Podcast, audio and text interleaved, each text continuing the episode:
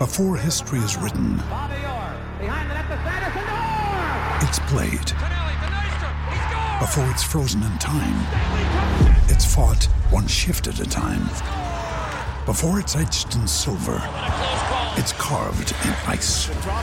What happens next will last forever. The Stanley Cup Final on ABC and ESPN Plus begins Saturday. Another day is here, and you're ready for it. What to wear? Check. Breakfast, lunch, and dinner? Check. Planning for what's next and how to save for it? That's where Bank of America can help. For your financial to-dos, Bank of America has experts ready to help get you closer to your goals. Get started at one of our local financial centers or 24-7 in our mobile banking app. Find a location near you at bankofamerica.com slash talk to us. What would you like the power to do? Mobile banking requires downloading the app and is only available for select devices. Message and data rates may apply. Bank of America and a member FDIC.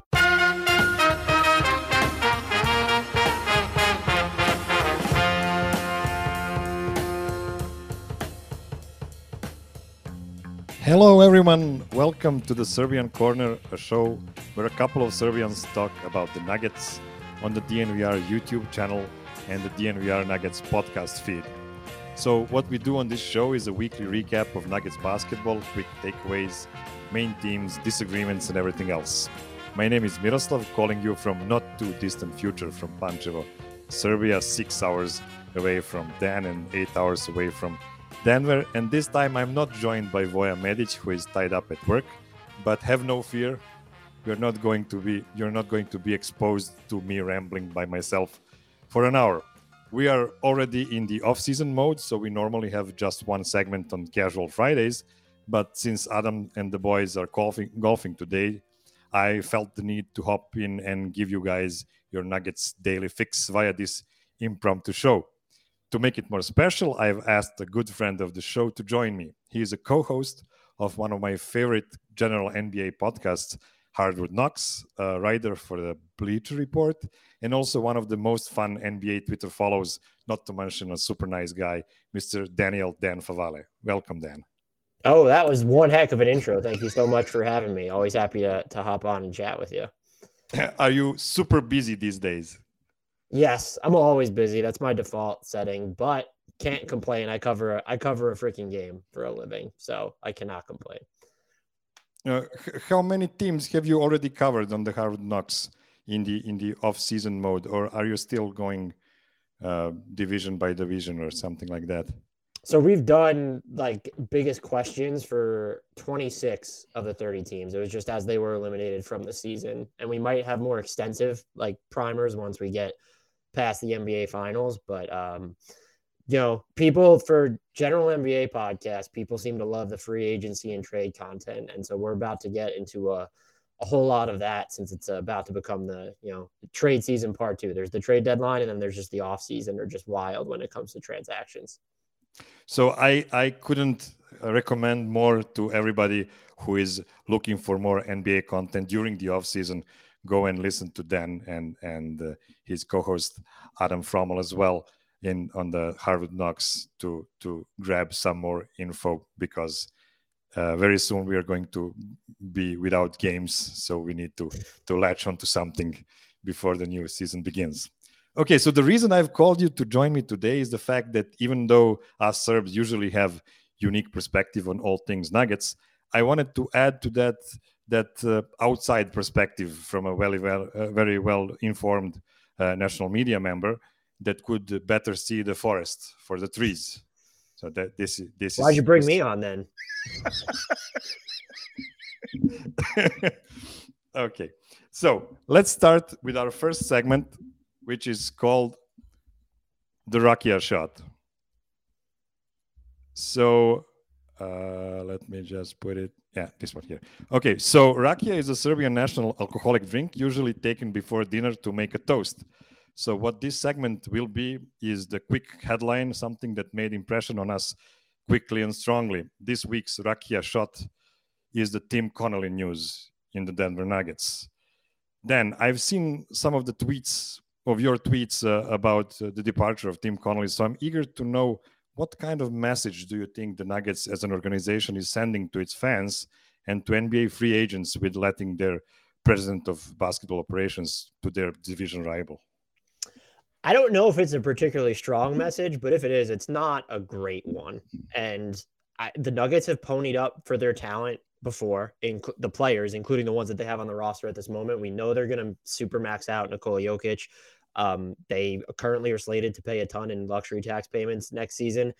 That being said, they've always kind of skimped on the front office side. It just so happens that um, they've done a good job of developing and, and having these front office minds in place. And you lose Masai Ujiri, um, Tim Connelly's here. You lose him, but Calvin Booth, everything you read about him, he's he's sort of just this draft obsessed, detail oriented person. And he was instrumental in trying to get the Timberwolves to draft Jamal Murray, but Tom Thibodeau wanted Kris Dunn instead. Look how that turned out. And so there's I, Calvin Booth ton of respect for him, and it seems like he's going to do a very good job. But you you got to stop becoming like this farm system in the front office for these other franchises at some point. And I understand that Connelly got an offer um, that not only doubled his salary from Denver, but you got an ownership stake, which really that rarely ever happens. And I so I understand that part. You know, you can lean on that if you're the Nuggets from when you're looking at the fallout and saying, okay, well, you know, what were we supposed to do? How about never let it get to a point where he was just free to leave in the first place? He had that dalliance with the, I think it was the Wizards, uh, was it two years ago, whatever it was. And like, I don't know if he used that as leverage or if it was always in his contract that like they were just going to pay him less than market value or not top dollar. And he would have the flexibility to leave if he saw fit. You can't let things like that happen because he was super important to assembling this team. And at some point, the well is going to run dry, especially because the Nuggets are known as just a smaller operation in general. When you're looking at the front office, it's almost an you know, it actually it's not almost, it's absolutely impressive with what they've been able to do given the size of their staff relative to some of these other teams. At some point though, you have to believe that you're not just going to to hit perfectly on your next hire or your next replacement. I'm not saying that's Calvin Booth. He might be fine, but Calvin Booth is probably if he's great, he's going to end up getting paid by another franchise that is in Denver down the line. So I think that's a, a troubling message. And I don't think it does anything to the team materially right now. It's looking long term, whereas you're you are going to have to flesh out the next era of basketball at some point. Are you going to have enough people in place, the right people in place, um, to get to, to just get your franchise into a good spot to where it's either segueing out of this era at any point, whether it's a rebuild or insta contention. Um, and if you don't, like that could set you back years. And so it's not an imminent problem, but I don't think it's a particularly encouraging message when this is a reoccurring thing is the Nuggets, the Kroenkes just not paying to keep really, really good front office talent. Yeah. And you know, when you when you see a company that is always uh, promoting from inside and never getting you know outside talent to to put uh, in the top positions that means that this company is either really smart or really cheap. And I, I, guess you can say both of those things for the Nuggets organization. They've really been able to buy, you know, low on the on the front office and coaching stuff during the years. And every year we see at least one assistant coach leaving for a, a higher position in another team, or maybe for a, for a better salary elsewhere. So. Uh, uh, yeah, they're building kind of a legacy both in front court in the front office and in the in the coaching stuff but it's it's really getting getting annoying to to nuggets fans to to watch every year one of their favorite guys leaving for for for greener grass i guess. What do you think about michael malone's safety as a head coach now that Tim Connelly is is out because you know he was hired by Tim Connelly, and when when a new general manager enters, even though Calvin Booth was already a, a general manager before, but he had a Tim Connelly on top of him, and this this this is the first time he is the guy. So if he has a short short term contract, he could always try to make let's say the Nuggets don't have a really deep uh, playoff run next season, the first thing he could do is just fire Malone, right? Just to save his ass and try to try to prolong his tenure on the Nuggets. What do you think about that? And Voja is just uh, hi Voja. Hey guys, how's it going? Pretty good. Sorry, I'm late. I was getting done with an Excellent. experiment. Excellent. So, what do you think about the, uh, Michael Malone's security at the head coach position now? I think, look, there's a chance it would have become an issue no matter what, because the Nuggets are getting to a point where if they underachieve next season, if they're more healthy, um, or if they just there's injuries again and they finish seventh or sixth in the West, whatever it is, maybe they take a step back from this year for whatever reason.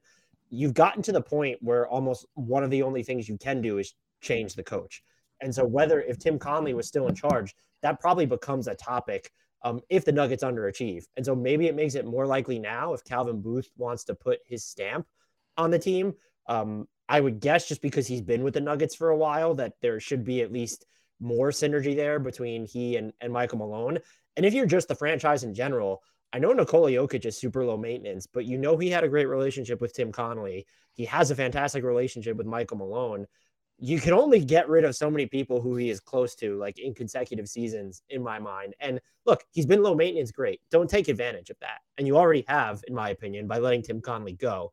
So I wouldn't expect it to become an issue unless the Nuggets – are just bad or flat out underachieving next year. And I do think when you look at this season, and you know the seeds are stupid because of how close some of the win totals are, but they're sixth. When you look at the talent on the roster, that is a disappointment. But you have the context of the injuries that helped Nikola Jokic win MVP. That is probably where you'll see the biggest difference. Where if those are injuries you're dealing with again because Michael Porter Jr. has those serial back issues, maybe Jamal Murray doesn't look the same. Uh, you're not going to have that I guess, perceptional cushion. And that could lead the franchise to, again, look at Michael Malone's security if they don't think that they can move Murray or Michael Porter Jr. or do anything else to, to upgrade the roster. They are, given how much they're paying their core, getting to a point where if something does go wrong, you're going to just start looking at the coach because that is one of the few things that you're you're able to change. Well, what do you think? We haven't been able to to hear your opinion about the fallout of Tim Connelly leaving and yeah. and just to latch to the last question about how how should Michael Malone feel about the whole thing right now? I mean, honestly, like yeah, considering how how Nuggets are shown with the organization, you guys talked about it. Like, and, and Dan, you're right. There's so much advantage you they should be able to be allowed to take advantage of Jokic's low maintenance. I mean, Malone's got to wonder at this point, like if they're willing to you know, you know, get away from Conley at this point. Like, you know, he's not safe. Like he wasn't safe in Sacramento. And you're right with the underachieving next year. That is one of the things. Like, first of all, it wouldn't wouldn't be unfair completely to look at look at him if the roster is completely full and healthy. Uh, if they're underachieving, like maybe it is something with him, which I don't think it is. Like he's a good coach, and I, I don't know. I was kind of I was kind of MIA with the with the Conley thing because I don't know. I mean, the thing is, like, I was never that invested in president of basketball operations stuff, it does suck because he's he was really good and he was really that culture was built by him. The guys at DNVR talked about it uh, extensively this week. So that is concerning that you're willing to sacrifice that foundational piece of who built this attitude towards basketball that the Nuggets have, because it's the guys that he chose that also are complementary to this team of and that Jokic's psyche of like, hey, this is a team first sport we want to bring players to believe in that as well. And it's not an accident. Like these, all these guys like Bones, you know, Monte, all these people were drafted to the Nuggets, and some of the other guys throughout the league weren't. So I will see. I mean, the thing is, yeah, you'd be right about Booth. Like he might, you know, he might eventually be like, hey, uh, this is it's me or you at this point if we underachieve. I hope they don't. I mean, I, I really don't think about that. Think that they will. It just it's the beast of the NBA. You see, the Grizzlies are so deep this year, and I, I said this whole year like they were so similar to me with the Nuggets in 2018-19 that they had such a deep roster that they can, with all the injuries, they can still be winning. Now Nuggets are fr- front loaded, and you have you know a couple of guys go out, and you're in trouble. So I, I don't know. I I think it was bad to not sign Conley, obviously, and I I've, now it's just, now they're on alert, like the whole organization and I would see Jokic being pissed if Malone is the next one to go. Obviously, like I wouldn't blame him either.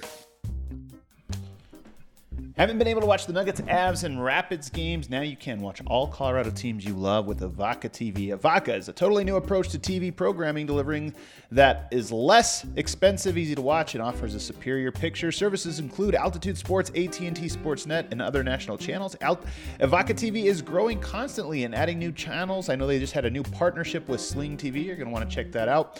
But yes, most important of all, they have Altitude Sports. That's where you're going to want to switch. They also have a brand new DNVR channel that you're you're going to want to check out. Now, here's what you got to do.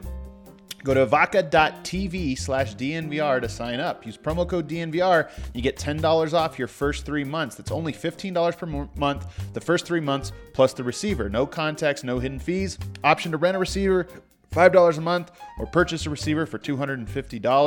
Evoca TV, you guys know them, big partners of ours, and some exciting things coming up for them. So check them out, evoca.tv slash DNVR. Also, want to tell you about DraftKings Sportsbook. The NBA playoff action is nonstop at DraftKings Sportsbook, an official sports betting partner of the NBA. This week, new customers can bet just $5 on any team to win and get $150 in free bets if they do. Looking to turn a small bet into a big payday during the NBA playoffs? With DraftKings same game parlays, you can do just that. Create your own parlay by combining multiple bets like which team will win, total threes made, total rebounds, and more and more. And boom! you got a shot at a bigger payoff. Right now, all customers can place a same game parlay with three or more legs and get a free bet back up to $25 if one leg does not hit. Download the DraftKings Sportsbook app now. Use promo code DNVR. Bet $5 on any NBA team to win the game and get $150 in free bets if they do. That's promo code DNVR. Only at DraftKings Sportsbook. Must be 21 or older. Colorado only. New customers only. Minimum $5 deposit. Restrictions apply. See DraftKings.com slash sportsbook for details. And if you have a gambling problem, call 1-800-522-4700. Let's now skip to to uh, uh, a better subject. Uh, the off season is approaching fast. The, the the the draft is like in three and a half weeks right now. So we are now going Ooh. to the burek of the week, and burek is a nice juicy pastry dish. Uh, that comes either with cheese, spinach, or meat, and is well known because Nikola Jokic used to eat it a lot when he was younger, around the time he was turning pro. So this segment will be best thing of the week that we liked the most that was the juiciest story performance or a whole game. Now we don't have any nuggets games so we have to latch on on the little pieces of news we get during the week. So basically our high calorie count topic we like the most. So then let's start with this and this is also a downer. What is in your opinion the most glaring weakness of this nuggets roster right now I think it's probably point of attack defense. You could make a case for shooting in theory, but it's they just didn't have Jamal Murray or Michael Porter Jr. That's going to work itself out if they're healthy. And a team, you could have really crummy shooters around Jokic. Because you're just going to have space because he finds a way to to generate it for you with his passing, and then just, I mean, him being himself. Um, and so I, I think you need to try and find guys or a guy who's going to alleviate the burden on Aaron Gordon, who has just been overtaxed and miscast now at every NBA stage of his career. They were trying to use him too much on offense in Orlando. Um, they had him shouldering some pretty heavy defensive burdens. He comes over to Denver, and it's like the perfect fit on paper, but he finds himself being even used more heavily as a point of attack defender while also not having the perfect offensive role just yet because you didn't have Jamal Murray or Michael Porter Jr. So they really need to get what I would coin as like the best or second best defender that would be on this team. And I don't know necessarily how you go about that outside of a trade unless you get lucky in free agency, just because we know they, you know, if if they're willing to spend it, the most they're going to be able to use is that mini mid level exception this summer. So uh, there are guys that spring to mind when you think about that, like a Bruce Brown who's entering free agency if he decides to leave Brooklyn. Uh, and I, if I'm the Nuggets, I'm not worried too much about the offensive impact of those players I'm bringing in because again, Nikola Jokic is going to find ways to to get even non-shooters um, moving towards the basket or just higher end opportunities. And someone like Bruce Brown specifically shot the ball extremely well from three this year on, on very little volume, but that's an encouraging sign if you're looking at him specifically. I do believe that's the route you have to go. If you're going to upgrade this team, whether it's on the margins or take a bigger swing on the trade market, I, I believe that needs to be your focus. And if it's not, that probably says that you don't have a great deal of faith in Michael Porter Jr. and or Jamal Murray remaining healthy for most of next season. And that's an entirely different issue that you then have to contend with. Yeah. That's a yeah, that's a whole different conversation if they which is kind of be would you know would be downer if if the offseason turns out to be what you're saying is they don't pull any of those moves. You're like, ah, oh, damn it, they're not really having any faith in this year again. So it's like three years now of of and, th- and, and know, that was actually of Jokic's prime, yeah. And that was actually our whole season. The, the season that just ended for the Nuggets was basically that we were just waiting. Okay, another month, another month, another month. Okay, push for another four weeks. Hopefully, we'll be fine. Now Michael Porter is. Uh, about to come back before Jamal Murray. Okay, no, now nobody's talking about Michael Porter anymore. Now we're waiting for Jamal, and so on. And it just never happened. It was crazy. See, I don't know if you guys saw. Did you guys see the someone snip uh, clip uh, screenshot it? Like it was a before All Star break, entering All Star break, the odds for winning the title or reaching the finals or something.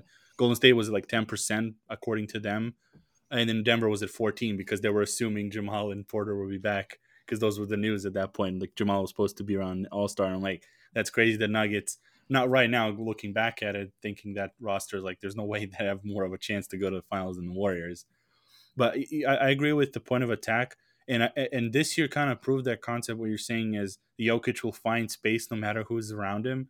Like no matter how bad they're shooting, you know, it seems like he can get you know get his quote unquote, but in a, in a flow of offense as well. Like you know against the Warriors, they weren't shooting that well in a few of those games where they were just you know when they took him to to the edge um, to end of you know last three games um, and he was still getting like really good numbers and producing and the whole season obviously like they were double triple team at certain certain stages so that you're right i completely agree like bruce brown if, if they can pull him like that would be a great there would be a great get like some someone like that and then you can talk about trades with barton and and you know trying to consolidate that part of it too yeah, I agree. That's a great, great point. F- point funny you should mention Bruce Brown because Dan Favale actually mentioned Bruce Brown as a great target for the Nuggets in his article a couple of weeks ago. So so we'll get on that as well. One one interesting thing for me, a couple of weeks ago, the great Caitlin Cooper had a tweet saying that out of the four last teams left in the playoffs, there was only one player that was 6'10 or, or taller, and that's Dwight Powell for the Dallas Mavericks, and he sucked actually in that series. So I'm not now trying to ask you if the Nuggets should trade Nikola Jokic. I want to ask you: Should Nuggets keep DeMarcus Cousins as, or try to keep DeMarcus Cousins as their backup five? Is there, is there a viable, viable uh, um, uh, advantage to have a, such a big uh, backup center for the for the playoffs next season? Then. I think if you can keep him, it makes sense to having the relationship that he has with Michael Malone and also just someone you can use not similarly to Nikola Jokic, but you're not going to have to change your offense a ton when you're in the half court. Like he can work from a lot of the same spots that Jokic does. Um, if you're looking for a different type of backup center, then you're probably looking for functional diversification, which is fine. I just don't think that that's what you should be using your best spending tool on, which would be your, you know, your mid-level exception this year. Um, and also just the names of the centers. Like you're not going to get a Nick Claxton or a Mitchell Robinson. Um, you're probably not even going to be able to get, and, and you had in Isaiah Hartenstein would have been fantastic for this team. Um, so I, if yeah. you can get Boogie back and like he's not, he's also not costing you, and I can't imagine he would your best spending tool. Um, I don't think it's a terrible option. If you really want to diversify what your backup five package looks like, Jeff Green is still under contract. And then I even think, you know, I don't see it all the time, but I am just an incredibly, I'm incredibly high on Zeke Nnaji. And I think that you could probably steal more backup five minutes with him over time. I know he's sort of viewed as like this pure four or whatever, but I think against certain matchups, especially what we've seen in the playoffs, and especially given how Zeke Nnaji can move, uh, I do think that you can grab minutes from him there as well. So you don't need to make, in my mind, a huge to do over the backup five spot, unless again you're really just looking to to juice those like you know when it matters most eight to ten minutes when Nikola Jokic isn't going to be on the floor. So if Boogie can come back and it's going to cost you the minimum, I absolutely think based off how he played, uh, what you might want out of your backup five on offense, that that that's totally uh, totally fine, if not a good move by them. Well, what do you think? Yeah, yeah, I, I, I think they should. Yeah, especially since he was playing better and better as the season was going on. Obviously, he got into shape. Like one of our guys, Ice Cube guy, uh, said basically they should have signed him for like end of the season and next year on a minimum. So before like he starts playing well, uh, so he doesn't like outprice, outprice himself out of the Nuggets contract. Um, I think they should have a option of having that center. That was that was what what it what sucked about the Hartenstein thing is that they had him and they had like JaMychal Green uh, that it, it just with Malone sometimes it's where like he has this specific rotation and people complain about him all the time and I'm one of one of them with the with the rigidity of the regular season with his rotation is there's with him there's not a lot of like hey we'll try like Zeke for a few games and then see how it goes. And I think with Boogie is is a vet that gives you the option because with Hartenstein he was still he needed minutes to actually develop and he got that in Cleveland and he then went to the Clippers this year too and now he's probably going to be a regular rotation for them. Is with with veterans they understand and like how how it works so like you can you can sit them and they know you whatever you plug them in. Rivers was out of it for for a few games this year and then he's back like because he was ready he knows how to be a professional. So I think it's it would it would be paramount to have that option of like a big center because you you hit the nail on the head, Dan, with the style of play when Jokic is out, when you have Boogie, it doesn't change uh, philosophically, I guess. Like you can obviously with Murray there, you have you can run him through pick and rolls and stuff, but he can pass. Like he's a big presence there. You're not changing like, oh, we're going completely small ball five out. And you have Monte that used to play, you know, they he's used to playing with Jokic in those uh, you know, like overall rotation minutes. That then goes and Now we're going five out, and then I have to like go to the rim, and we're not doing pick and roll. We saw that with like they were, they were running teams out of the gym in Denver when Plumlee was there, just because they would have that continuity, and I really like that. Obviously, for playoffs, it didn't work out for you know when, in, with the Lakers and stuff, but they had that rhythm, and so the guys on the bench would be used to playing that style, even though obviously no one's Jokic, but that idea of basketball that with this through a center with they can pass. Then if in, in case of injuries, then they go into starting lineup, and they're used to now like playing that level again. So I think I think they should have as much like I think that's what both should be prioritizing just have options on this roster because we've seen them being injured a lot. So to have like safe bet, you know, that's why there was a problem with PJ got hurt. He was like the only small forward. So have like as many options as you can, so you can you know you can mix and match like when you need to. Yeah, I have to agree. Boogie is a great option for the regular season for sure. And even if you have to cut him out of the rotation for the playoff, that's not a problem if you actually manage to have 15 guys on the roster, on the regular yeah. roster spots that, that can all play. And uh, if you can get Boogie and not use one of the one of the exceptions for keeping him on, that's that's just uh, that's a no-brainer for me. So I agree with both of you guys. Okay, now draft is approaching. Should the Nuggets keep or trade their first round pick this season? The reason I'm asking this is because on the draft night they can try and pull uh, all-in move using their this year's pick and also a couple of first round picks from the future and attach it to some salary, some players to try and get uh, all-star level player. What do you think then? Is it, are you in favor of trying to to pull something like that out, or maybe do it in in in stages, like just use this year's first round pick for one move uh, at the draft night, and maybe keep some picks for the for the uh, trade deadline next season next year?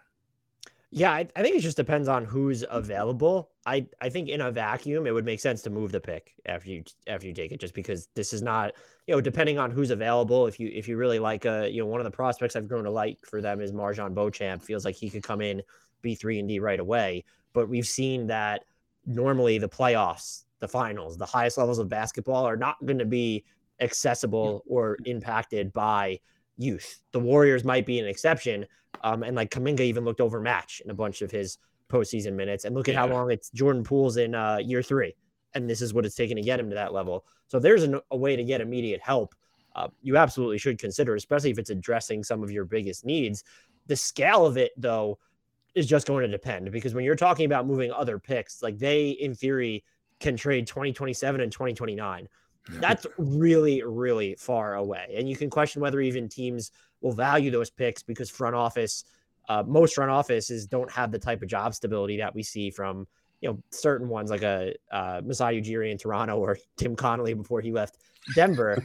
so um, that changes the complexion of offers, but they do have, they have just some interesting middle rung contracts. They can, you know, if teams want to pick, and they're looking to get rid of just a veteran because they're going in a different direction or they're worried about his next contract.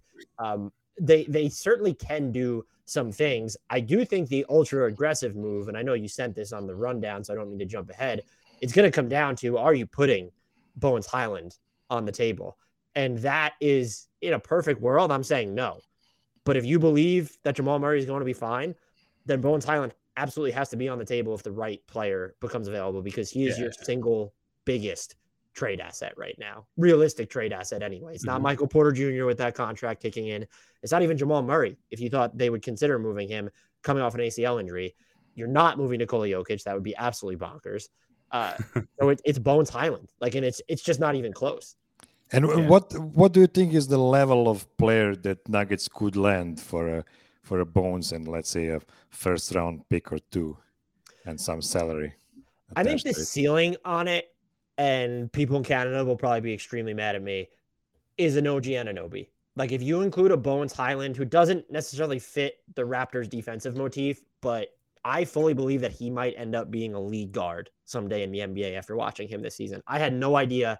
The shooting was probably undersold somehow, but I had just no idea him coming into the NBA about his passing and how comfortable yeah. he, he, looks making decisions when turning corners. Um, I, there's probably some questions about what does he look like if you're putting the ball in his hand, slowing it down a bunch. Uh, but he was a rookie, so and making an impact on a team that went to the playoffs. If you're attaching him to this year's first, um, you have other salaries like Zeke Nnaji is going to be an asset to certain teams because he's so cheap. You also have the salary matching tools in Will Barton, also Monte Morris, JaMychal Green going into the final year of his deal. I love I love JaMychal Green. He was terrible this past year, but he's on an expiring contract. That's an asset. So if you were really willing to throw the kitchen sink and Toronto's thinking not necessarily long term, but okay, we have Scottie Barnes. There's no trading Siakam anymore. He's fantastic. Yeah. I don't even know why that was a thing in the first place. We have Fred VanVleet. OG almost seems out of place now on offense. And I think you could argue the version of him that they used on offense this year might actually be the best role for him. But it does get a little jumbled in Toronto pretty quickly. And so I could see him being available for the right price. And I think Bones Hyland is tantalizing enough to put you in those conversations. Again, not alone. Bones Hyland plus salary is not getting you OG Anunoby. But if you were willing, well, you should be willing to include this year's first. Um, if you're also willing to include a distant first, uh, Zeke Nnaji, if maybe te- there are going to be teams that like Will Barton. There are going to be teams that love Monte Morris. My co-host is in love with Monte Morris. Yeah, we uh, know. Uh, there, I, I think there are more options available to the Nuggets on the trade market than people actually credit, uh, because I don't think they understand. And maybe it's not understand. Maybe we just don't fully grasp, especially at a national level, how valuable Bones Hyland is. Just how high level of a prospect he became. Yeah. You just you just made me giggle with with the OG Anunoby take because you know first of all both Voja and I love him so much and it would be so ironic and it would be a full circle on him because actually he was the reason the Nuggets had a debacle uh, in yeah. that uh, in that uh, what was it 2018 draft? What when no was se- no no it was 16 or 17 yeah maybe 17 Tyler yeah the Tyler Lydon that the same yeah. year as Monte was drafted yeah. Yeah th- so they traded back because they thought OG Anunoby would, would be available they tried to be cute and to be to get uh, OG Anunoby on a lower draft pick and then they ended up with uh, Tyron Tyler Lydon and uh, Trey Lyles they got from Utah. Oh, and L- they gave L- away... Lyles, was, Lyles was before. Lyles was on the Mitchell. That was for the Mitchell pick, or something like that. Yeah, L- think... Lyles, Lyles and Lydon yeah, yeah, yeah. Were, were, the same draft. Yeah, because uh, Lyles was already two years in the league when they when they got. Well, that might have been yeah, it might have been like that year with the Mitchell. That, yeah, they moved part, back part from thirteen to get to try to get Anunoby and Trey They gave, gave away practically Donovan Mitchell uh, to get two power forwards theoretically can shoot, but never could on the Yeah. Nuggets. Well, you said with the trade with the pick, like how how willing they would be to trade that pick is again is one of those you, you just we mentioned Trail House thing. Are you getting Jerami Grant or Trail House? If you want to, you know, because we got Grant for first pick, and that worked okay. I mean, obviously, it wasn't a complete fit that year. They were. I don't know if Malone was just not plugging him in. If they were, didn't realize at that point, like, oh, he's just a three, like we should just have him at a three, and or like a combo three four with Michael Porter and then in the bu- in the bubble they figured it out eventually. But yeah, that's but then are you getting Trey Lyles, which was a f- perfectly fine player, but will he get you over the top? With Bones, I mean, as much as it hurts me. Like I love OG, but it's also he also is. I think both of them have the issue of like with the injuries. They well, issue like quote unquote issue. Like OG was hurt a bunch, but then he then eventually played and he was good. Bones was brittle at some point. You know, he would like twist his ankles a bunch of times until he uh, which is I guess I think also comes with the, you know with some rookies like he just needs to get used to the like just balancing and level of NBA. But man, OG would be OG would be fun if he because again it would be like a Gordon thing. He might have a reduced role, which would elevate his game in some ways. Um, he wouldn't you know he wouldn't be relied maybe what, beginning of the season. I mean, correct me if I'm wrong, Dan. Like he was doing a lot of ball handling when Siakam was out and they were giving him a bunch of that stuff, and then he got hurt. He was really doing well, but then he got hurt, and Yeah, Um, his season was yeah. really stop and start with his Yeah, availability, yeah. which I think hurt him because he wasn't great this past year. And so maybe if you're the Nug, uh, if you're the Raptors, that's why you don't move him. And again, I think he'd probably be like the loftiest possible acquisition for for Denver. Otherwise, you're looking at like, and these players would help. Phoenix is going to be preparing for to either pay Ayton or maybe they're worried about Cam Johnson's next extension. Is Jae Crowder on the table? That's someone who works. Another name that's bringing to mind for me. I think he's going into the final year of his deal. Um, Dillon Brooks in Memphis. Um, they have Kyle Anderson, Tyus Jones are free agents. They paid Jaren Jackson Jr. They're about to extend Ja Morant. Um, is that someone that they view as? And look, they're a team that has Ziaire Williams, clearly believes in their ability to draft. And so if you put your first round pick on the table, Memphis already has two in this draft. I'm not giving up. To be clear, I wouldn't give up Bones for a Jae Crowder or a Dillon Brooks. trying to think of names where uh, you could include equity. Maybe Nnaji's involved in there. Salary filler that helps, like a, a Will Barton, probably helps Memphis a ton when you look at the structure of their offense right now. Um, does that get you a Dillon Brooks? And so, like those scale of moves, I think are even at least within the realm of possibility for the Nuggets. with with both fan bases like tear, tear up their hair. Like it's like, oh, we got rid of Brooks. Oh, we got Will Barton. It's like the shot selection grade. Um, I think I find Will Barton more digestible to watch than Dillon Brooks on no, offense. def- Far I think. Well, I think so. Yeah, but then then on reverse it on defense, like Barton is almost unwatchable sometimes, and then Dillon Brooks can do good things. and It's just funny. Yeah, well, I love because Denver Nuggets fans like can can get throw Will Barton on the bus a lot, and I kind of gave up on him by the end of the season on some of the things he was doing. But it, would- it would have been funny just seeing how with Brooks just like oh we got rid of Barton oh now it's Brooks and you see about like I don't know if how much people have watched Memphis o- over the year, but it's like some of the shots that he takes. I think he they people would lose their minds like just you vast know, waving off of the shots he yeah, wave, waving Yeah. off Jokic and like pulling up for three, like a step back three. That would have that would really go over well in Ball Arena. One one name that is uh, circulating around Nuggets fans a lot uh, last few weeks is is Dort. Do you think that uh, would you be willing to part with Bones Hyland to get Dort on the Nuggets, or is it too steep of a price for that?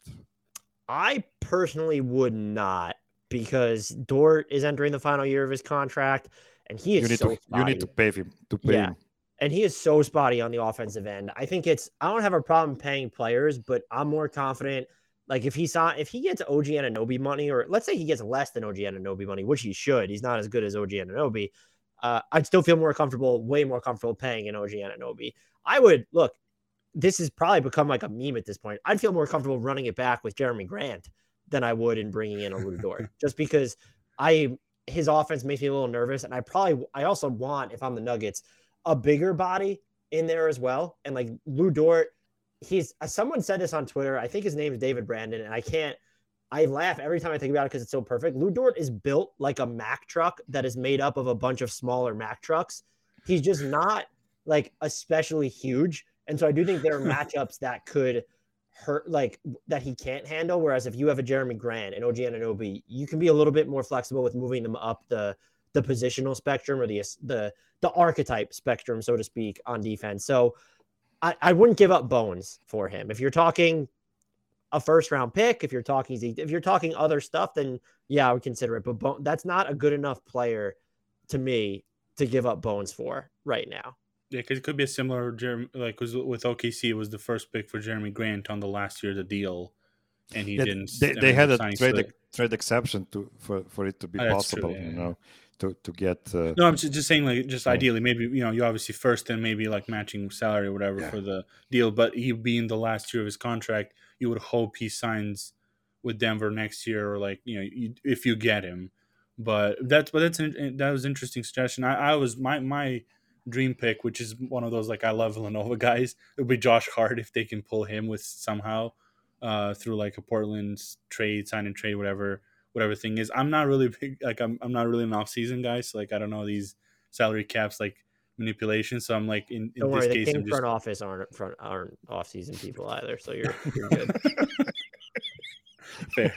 uh, and so that, that's like a, that would be like a guy that I would love to see in, in a Barton place. It's like be Murray, Hart, Michael Porter, Gordon, Jokic. Like I don't know if that would that, if that would solve like the point of attack defense as much because he he what he is a good defender. I don't know how good I haven't followed his like career with the last few years that closely, but I love him as as an idea, I guess, with the Nuggets. That type of player. Yeah, if he's available for sure. Uh, if I'm the Blazers and you're keeping Damian Lillard, uh, you have to keep him because Yeah, yeah, you got you just trade. First of all, I don't think we're making enough about how the Blazers traded Larry Nance Jr., Robert Covington, CJ McCollum, and Norman Powell, and did not get back a first round pick in this year's draft. That is I don't. that is malpractice. And so Hart has that non guaranteed salary. I think it's like twelve something million. He's a bargain on that. And Yeah, so yeah. if the Blazers do pivot, that's certainly a name to look at. I still, and maybe this just speaks to how high I am on Bones, and maybe that's irrational. I'm not giving up Bones for Josh Hart either. And it's not I was thinking next- more like a Barton like swap or something like that, like a salary matching. I, I'd be curious to see what the level of player Barton, Nnaji, and this year's first round pick would be able to. yeah, that would be interesting. Because we that's things like we're so low on Barton because of just how sour the season ended. Again, he was also hobbled by the end of it, and he's he's put a lot of miles on his on his body over the years. That's why I'm really that's what you're right. Like I wonder objective, like coming from other like you know from national perspective, like how much they would get. Because if you don't follow closely, Barton has didn't have a bad season when you look at his statistics and like some of his stuff. Like it was pretty decent. And but like you watch all it's the just time, the like, defense, man. It's just the yeah, defense. that's the thing is we have to watch it all the time to see that, and that's like if people didn't like how much they value. KCP was one of the guys. Someone throw it in the chat. I think, yeah. See, when you're looking at KCP is perfect. So is Josh Hart. You're talking about teams that, as of now, are still trying to win, and that's where it gets where you can see the Raptors at least. The Raptors are just different with the, how they operate, and so maybe you could see them making a move like that. Um, you need to find teams that are maybe looking to cut costs, and I think what helps you with Will Barton, he's probably still most valuable as an expiring contract leading into Yeah, next year but he's been better defensively in the past. And I think it's also different when he needs to be your third, fourth, or even fifth best offensive player versus I think you could argue the Nuggets need him to be like their second on certain nights Yeah, year. So oh, yeah. that change, and like you said, he's banged up and he's had some injury histories in the past as well. So I don't think you get a ton for him, but just because you have, if you're willing to trade your first and Zeke Nnaji and he is an expiring contract, um, I- I don't think it gets you into the highest level conversations, but I don't think that that's like this laughable offer that teams are going to be, you know, not willing to to entertain. Oh, it's like, not. Yeah, I yeah, I agree. It's not. It's not laughable at all. Like that. That'd be interesting. We'll see. That'll be fun. Okay. That's. I mean, that's why Calvin Booth. Yeah, that's why you know he, that's his. It's an important off season for him. We we are really hoping for Calvin Booth to show his aggressiveness now in the trade market and the free uh, free agent market as well, because that's something that Tim Connelly was known for being really really cautious about making moves, not to make a, a bad move, and he really did architect a really really good roster, really good culture because of it. But I don't think the Nuggets have uh, enough time with Nikola Jokic to be extra caref- careful in the in the future. We need to see some Yeah. some moves to to strengthen the roster. What, what do you. What do you think, Miroslav? With because Dan mentioned like with Barton, you know, as a fourth or fifth option, we've seen him be be good like that like, after the trade last year. Do you think if they don't make any moves, that aggressive moves, and, and be like, hey, we'll run it back. We saw how good we were with him as a fourth or fifth. Do you think that's playing with fire? Because if things don't go well, like how then then people they might even decrease his value through through the year, and you might not just get anything. Breckenridge Brewery is the official beer of DNVR. Beers on tap and regular seltzers are being sold at the bar. So if you're going there for the Avalanche watch parties, you know what you're going to be drinking. I highly recommend if you're watching the Avs play, what better beer is there than the Breckenridge Brewery Avalanche Amber? Amber Ale's number one, my favorite. Malty beers, delicious anyway. Uh, but also during Av season, what better thing to do? Breck Brew has a beer for any occasion, and there's no better way to watch a game than having a Breck Brew. You can get those good company hard seltzers and hard lemonade seltzers. Uh, you got Avalanche Amber, Juice Drop IPA, Summer Pills Shandy. Actually, I don't think I've had that one. Summer Pills Shandy. I might have to remedy that. Strawberry Sky, and then of course the Vanilla Porter Jr. And if you're not able to get down to the DNVR bar, but you want to go to a liquor store that has Breckenridge Brewery there, just use the Breck Brew locator. Google the Breck Brew locator, put in your uh, zip code, and it's going to tell you exactly where you could find one, which bars have it, which restaurants have it, which uh, liquor stores have it. And you go walk right up and get it. You can also check out breckbrew.com. Lots of different deals going on there. But of course, the official beer partner, that's Breckenridge Brewery, official partner of DNVR. Also, want to tell you about Lightshade. Lightshade Dispensary is our dispensary here at DNVR.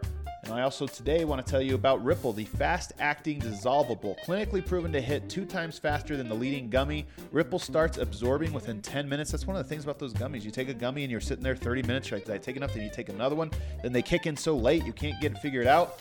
This one, fast acting, it starts absorbing within 10 minutes, so you can depend on a consistent experience every single time. With Ripple Dissolvables, you can make anything an edible, flavorless, dissolvable powder. Rip- Ripple Quick Sticks are the most convenient way to get the fastest THC. Just pour on your tongue. Ripple products come in a variety of doses for whatever experience it is you're looking for. No sketchy science here. Ripple's uh, speed and absorption, absorption were studied by Colorado State University in a randomized placebo controlled t- trial and real people. The results were published in a peer reviewed journal. That's Colorado's premier dispensary, Lightshade, with 11 convenient locations Denver Metro and Aurora locations, Barnum location now open, one block off 6th Avenue and Federal Boulevard. The biggest Lightshade store, specialty products not, not offered at other locations. And right now, our podcast listeners get 25% off non sale items when you use promo code DNVR. It's the best promo code we have here. We want you guys to be hitting up Lightshade, make it your home dispensary. You can also visit lightshade.com for pickup or visit Lightshade location. I really think that if good. Will Barton is not moved in July, that means that he's just a just a expiring contract after that. Because if you're waiting for the trade deadline, you're just basically trading his 13 minutes, uh, 13 uh, or no, it's not 13, it's 15 million, 16 million uh, of contract he has right now.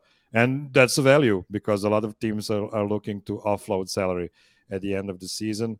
So you can get honestly if if they will not be able to move will barton uh, at the tra- uh, uh, uh at this off season i think they should move him to the bench and and try to to make something else work and just use him as a as a secondary or, or even a primary ball handler off the bench.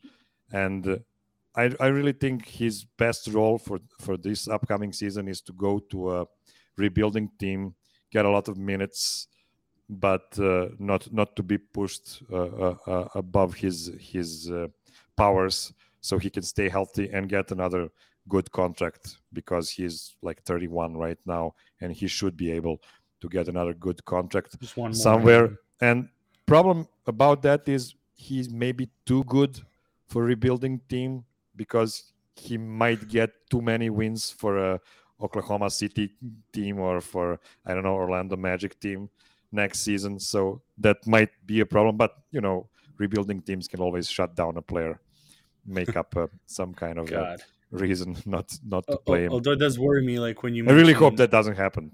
Yeah, when you when you I think Dan you mentioned OKC with with because uh, we are talking about Dort with Bones. I'm like it does it does give me nightmares thinking about Bones and Shai in the same team, just that lanky like how that would look like, especially in the division. Like I don't want to see that. I'd like it a lot more than Giddey and Shai Gilgeous-Alexander, to be honest with you. I'm not. I, I remain too low, probably too low on Josh Giddey. I've gotten a lot of crap for that. You're fine. now. I don't know, man. I would love Giddey on the Nuggets. I would love him. The passing is fantastic. I, I, just, I, I I'm not. I, I personally love love when someone's a shooter for like they can shoot first and everything else later. I guess or shoot it all. Shoot yeah. fair, fair. Yeah, Let's with move the 10, now 10, 10, 10 game with zero points or something. Yeah, I, I want to to catch some other subjects, so I want to to to run through this fast. Uh, let's go to the free agents. Uh, Dan, you've mentioned uh, a guy like Bruce Brown would be good for the Nuggets and probably the best uh, level of player they can expect for that uh, uh, small mid-level exception they will be they will have in the offseason. Do you have? I'm putting you on a spot. Do you have any other names that you could come up that would be useful rotation players for the Nuggets next Yeah, season sure. that that fit that uh, value? Yeah. Um, so we're looking at like 6.4 million, I think would be the top Yeah. out of the mini MLE. So I think a reunion with Gary Harris wouldn't be would be far from the worst thing in the world. Still on the smaller end, not super long, but he quietly had a really good season for Orlando. His offense seems like it's back, and you can't imagine there'd be regression with Nikola Jokic there. I also think if you're really looking for more just like true wings, um, Pat Connaughton has a player option with Milwaukee. I expect him to decline it. I don't know if he prices himself out of the mini MLE market though. Uh, and then this is a name that I've brought up a few times with a couple different teams, and I just think that a smart franchise is going to to sign him. Is Amir Coffey was great for the Clippers this past year as they were navigating all all their own absences. Someone who I don't know that you want to use him all the time as a point of attack defender, but they moved him all around defensively, one through four. Uh, he gave them some ball handling. He shot the three ball fairly well, uh, and he has some. I wouldn't say speed off the dribble, but he will work off the dribble. They gave him some spot pick and roll uh, duty, and then they also, you know, he can turn a corner with his left hand and try and get to the to the basket. So there are names out there that I think the wing market is incredibly shallow, so it's going to be hyper competitive. But I do think that there, if the Nuggets are, I don't want to say get a little lucky, but I do think there are at least realistic names that they could look at, and Bruce Brown again being one of them. Um, that should fall under that financial umbrella. Well, I, I, so Bruce Brown, you said, uh, and if especially if he had a really, if had a, I don't know, if he had a good relationship with Jeff Green, Jeff Green might be like, hey, this is really good thing here. So you, you know, you might be able to have that in, uh, especially with Amir Coffey. This is one of those. uh, If Conley was here, it would be one of those. Maybe it's a lock to like get him, because that's like a player that that you would want to you know be like, hey, th- let's see how this works out. Because we we always not. It's not a gamble. He's he's not a bad player. He just he's not, you know, he's Bruce Brown, you know, playing in, in like the the Nets or you say people saying KCP or Dordo, and these guys they're more like quote unquote established. But Amir Coffey's like I would I would love it. It's I have like this where like I love weird players. I love taking gambles on players, so that would be one of those like, uh, especially also my Big Ten guy. So that'd be really fun to Oh, you know, if you like gambles, Bol Bol will probably be available next season. get the hell out of here. that's not this. That's not gambling. That's just playing lottery and and losing all the time. Okay, I have one one more dark uh, thing to talk about, and that's uh, Michael Porter Jr.'s Yay. future career.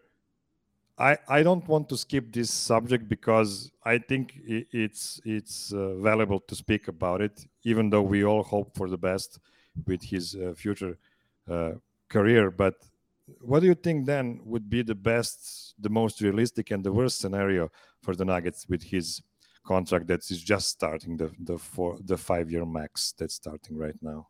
The worst case scenario is that things just continue the way that they've been, where his availability is intermittent, and there might be seasons where he misses the vast majority, if not all of them.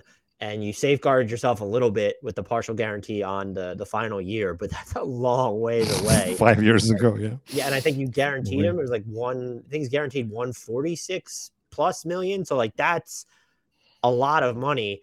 Uh, best case scenario would be that he's just a, a superstar, uh, maybe on the maybe a little bit higher than Jamal Murray level, just because you look at his size and his ability to shoot over everybody. Even if you get to the Jamal Murray level, where you're talking about oh, he's in the all star conversation consistently enough, even if he's not making those teams.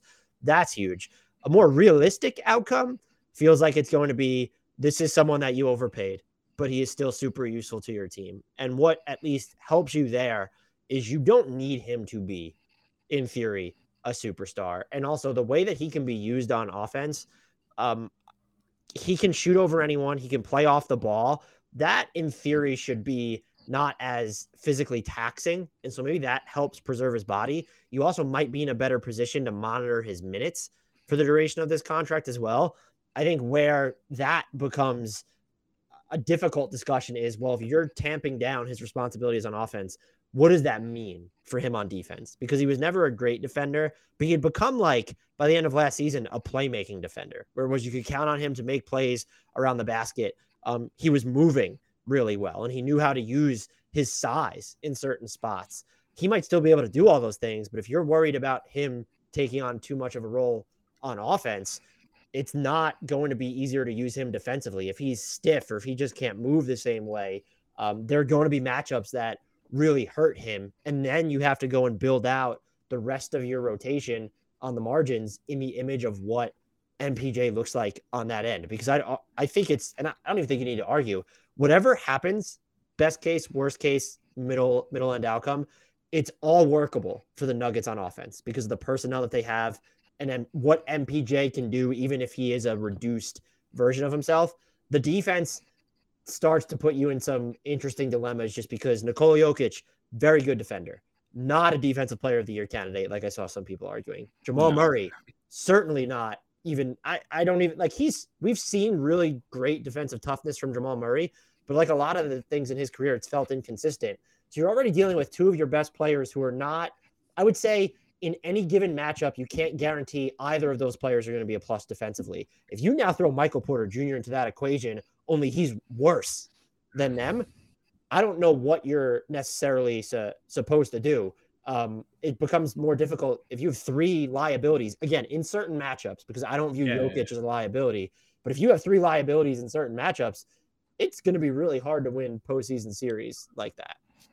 Yeah, I think uh, yeah, you're right. With with Michael Porter's worst, obviously, is what you said with this, and and that like trying to play because even not playing ever for Nuggets, like if he retires, like I don't, I think how it works. Like they don't, I don't know if they're paying him or if or it goes off the books or whatever. The they, they, would be is. paying him, but they would get a, a exception. Yeah, exception. Something. Yeah, so it's not so that's not the worst. It would be like he plays a few games, then he's out for the year, or like after the year, and you not you never know if he's gonna be back or not realistic is you're trying to low manage him for the year to try to tamp him to like a certain point to the playoffs. The problem is he's not Klay Thompson to like that he's been through it and he has these fundamentals that you can be like, yeah, we will rest you every other game or every third game, and and then we'll, you know, and then in the playoffs you can ramp you up.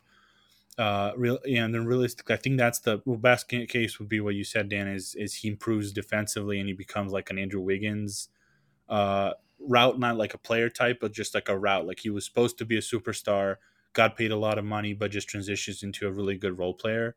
Like I would really love that if that's the case, because then at least like playmaking on defense, like we've seen so many like good blocks with him, and sometimes he can rotate. Like it's just getting routinely, and that's like one of those like the vicious cycle of he needs minutes to get used to the playing on defense, but you can't tax him too much on minutes because he's back. So it is it it just it's gonna might, might end up being like hey we pay, overpaid you know we took a gamble we lost. I still don't understand how Jamal Murray ended up with that top five defensive player of the year ranking or whatever the the NBA.com had. I I, mean it, it was still funny. I think they just wanted Dejounte Murray and did or like had some weird stat that there's some weird stat that showed like no you know people are not hitting over Jamal Murray and he's like so that's where we're gonna pull out he's the best better defender so because I've seen people like argue, it's like, oh, bro, he was a he was in one point he was a defensive player of the year candidate. Like, no, no, he's he's not. He's he can be like a big body, you know, decent body size, and you can post him up and stuff like that. But he wasn't a he wasn't a top five. Uh, we do guys a disservice when we try and inflate like their skill sets because you can't appreciate what Jamal Murray actually does or how much he has or will improve defensively if you're just a well, he's already just defensive player of the year. Like he should have been all defense, or he's one of the best point guard defenders in the league. Like you do more damage by like yeah, those, those, arguments. Yeah, yeah. yeah, Well, that's what that's what I think. That's what the what what with Jokic was. You said it like people are saying defensive player of the year or all defensive team stuff. And like, let's not go overboard. He wasn't like he was not as bad as as like his biggest detractors say, and he's really not as good as uh, you know biggest supporters say. Like he's a really decent defender in certain positions. Like that's what um, I heard. Some uh, one of the guys from I think uh, Rumble Rock uh, they're on Fast Break Breakfast talking about Bjelica, how everyone is. It's like one of those like it, it, circulates through the league of like what this what specific type player is. It's like oh he good shooter, good passer, shitty on defense.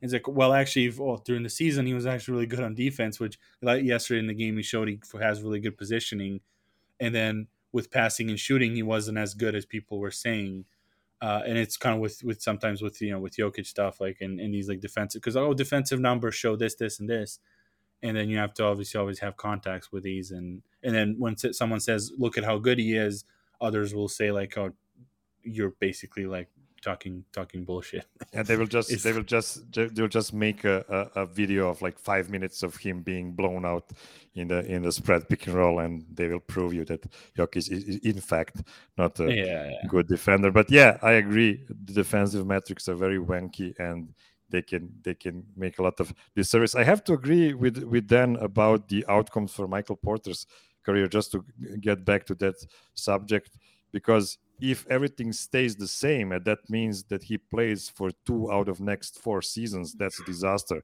on a max contract. That's really the, the worst case scenario. I would actually put uh, him actually putting his uh, health before his basketball career and just ending it if he cannot stay on the court, uh, like like a second best uh, scenario for the Nuggets, because as as Voja mentioned, they would get some kind of cap relief because of that. Of course, Kroenkes would have to pay his contract in full because everything is yeah. guaranteed. It's NFL. Well, sucks here. for him. Like you know, but 23 and you have three back surgeries. Listen, man, I'm real. I'm real happy because he has such a good agent and he got all of that money with his uh, injury career. So I'm really glad that he get, got that money. I hope he'll stay healthy and and earn Mark, some more. Mark is the man. even if he doesn't, I mean, it's it's not a big tragedy. You can you can you can get a lot uh, worse than 150 million dollars, I guess. And at least the move is defensible. I think they could have waited, yeah. but the season he was coming off, like that was, you know, yes, if he was entering restricted free agency now, no, I don't think he's getting that money.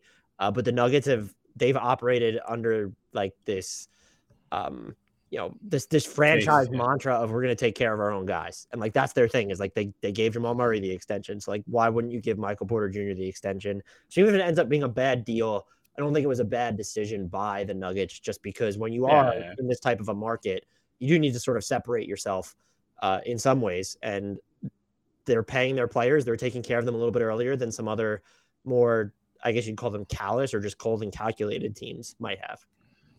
I mean, Jokic. They declined. There was a team option on Jokic in his in his max year, and they declined it to sign him on a max, so he's taken care of. Because it was funny. It was a, what fourth, I think, in the MVP that year when they signed him finally. But they could have had him on a team option, which was like two million, and he might have been like top four in the MVP, like the at two yeah, I, I remember back then going into free agency. His his agent Miško Ražnatović said I, I really hope they won't be playing with fire and, and extending that 2 million option on him because that wouldn't be the wisest thing to do with such a great player. Because, yes, they can sign him on a, on a rookie extension after that in in uh, restricted free agency, but that will not end well for the Nuggets. So, yeah, I'm pretty sure right that it was an even easier decision for them because if they didn't if they didn't decline the team option when he hit free agency, he was going to be an unrestricted free. Oh yeah, that's right. He would be yeah, unrestricted. unrestricted. That's right. Yeah, yeah, yeah. that's so right. he that would have been franchise malpractice on their, on their yeah, part of it. Especially because because uh, we talk about you know with the Serbian corner from a perspective as like from as Serbians like that would even I, I, I, we almost, I almost guarantee that he wouldn't have signed for the back for the Nuggets if they had picked up that option, just because it would have been the the disrespect. No matter how much money you can offer me, or like you're apologizing or like giving the reasons like screw you like this is this this is disrespect like i'm bringing you the you know top four he would have signed somewhere else probably would have went to san antonio or one of those other teams like that that would be like hey come here like we'll take care of you and i think that that was the smart move and again you have to if you you know do that to Jokic, then you know, do that to Jamal. Turns out to be a good move. You have to keep going because again, free agents are not flocking to come to. And that's how the Nuggets have operated, which I think is smart. Is that cap space means a lot more to teams in certain markets than it does in others, and it's more valuable to have Michael Porter Jr. to make that dice roll if he becomes the player you think he's going to be, than to bank on acquiring that player through means other than the draft. You're not if Michael Porter Jr. pans out, the Nuggets have never signed a player like that in free agency. And yeah, exactly. Um, and they've never they've never really even traded for a player like that. So just because those players don't just become readily available and teams that are in their markets are a little bit reticent to go all in on stars if they know that free agency is upcoming. So I don't I, I get the argument for why the Nuggets could have waited, but it just that's one, that's just not how they operated. So that that's the other thing is it was never really on the table. But two, I understand the thought process behind what they did. Yeah. Okay, we are uh, running a bit long today, and uh, I don't think it will be a problem because Adam is probably already drunk. You're playing golf, playing they don't golf. know. Yeah, so he probably won't even notice this. So we're going to the to the last segment for today, and that's the fish stew Ooh. disagreements, and we're going to uh, try and do a very tricky thing to predict how the Nuggets' uh, next regular season is going to roll out this will be most this will most probably lead us to some disagreement because it's super hard to predict something like this even even before draft. But i want to see which teams out of those top four teams and those were suns grizzlies warriors and mavs could be overtaken by the nuggets next season and which play in or, or worse teams from this season could uh, actually surpass nuggets next season. What do you think, Dan? What what seems realistic to you? They could realistically jump anyone who is ahead of them. I think, with the exception of the Warriors at this point, and I say that just there's a lot of uncertainty in Phoenix right now. Chris Paul getting older, Ayton going into restricted free agency. Um, so I think it's realistic to think that they could finish as high as two. Uh, I wouldn't even say that's their ceiling. Their ceiling is one if they're healthy. But when you're taking in that uncertainty, I'd say around two feels right. I'm not overly worried about any of the playing teams behind them, aside from there's the Clippers, obviously, if they stay healthy. And the team I would keep an eye on, and spoilers, not the Lakers. I just I can't bring myself to care about the Lakers anymore. Pelicans. I, it's the Pelicans. I'm I might be way too high on the Pelicans, but if you're gonna tell me that Zion plays in 60 yep. games next season, uh, that's a team you need to watch out for based off how they closed the year. Yeah, I, I know that was that was my first when you said Mirsa when you said a playing team that can jump. My first thought was I know it was probably unrealistic to think that, but it was like it was Pelicans. I may probably won't happen, but I wouldn't be shocked. Like I, I almost kind of root for them to go higher and just to be like a Memphis Grizzlies of this of the next season, just be like a fun story. Um, even without Zion, like just to go, you know, go with this specific team. Uh, they can, yeah, they can jump anyone. I realistic, I think they might be around hovering around four. I just don't know after these couple of years without Murray. I think there's gonna be, and if even if, if Jokic, especially if Jokic plays in the Euro Euro basket, that he might come in a little like hazier in the in the beginning of the season and not jump off at like the MVP level right away, and which which we shouldn't even expect or want him to tax himself as as much as he did the last two years. So I think four ish would be my. I had I had five for this season. I was close.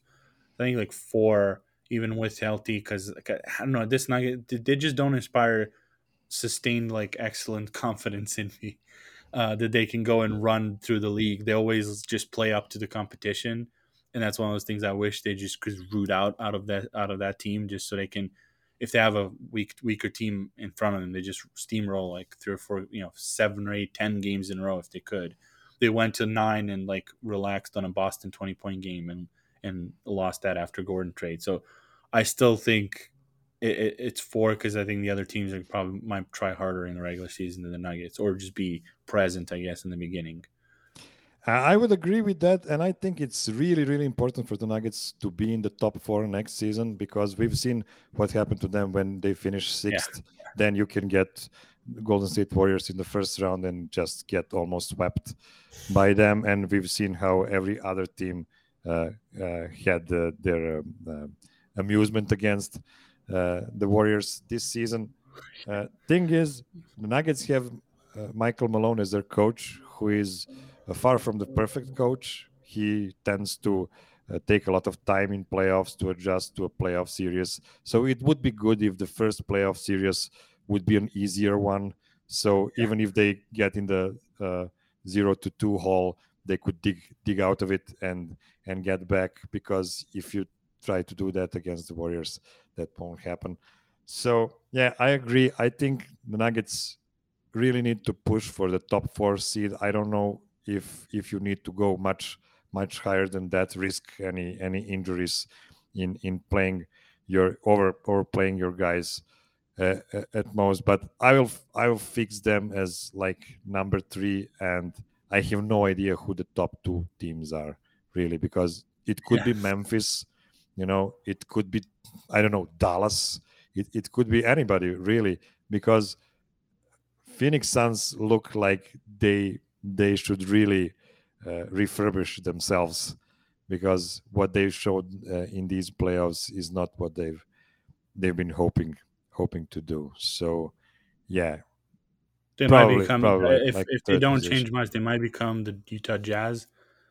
Uh, and just like oh, that, still be the number one seed. Th- that's a dream scenario, really. I mean, in that case, not not the qual. I mean, they're probably better. Probably, I just, For I us. still, it's such a weird. It was such a weird game seven that Suns thing. Like, I'm still not convinced that they're not good. I I I was I was I was never on their bandwagon. I was always like mad that people are like boasting them that high because I was mad of like ten years of lottery. Of course, you're gonna get a good team together, but I'm now I'm not on the piling on on them and like being like they're they're frauds completely.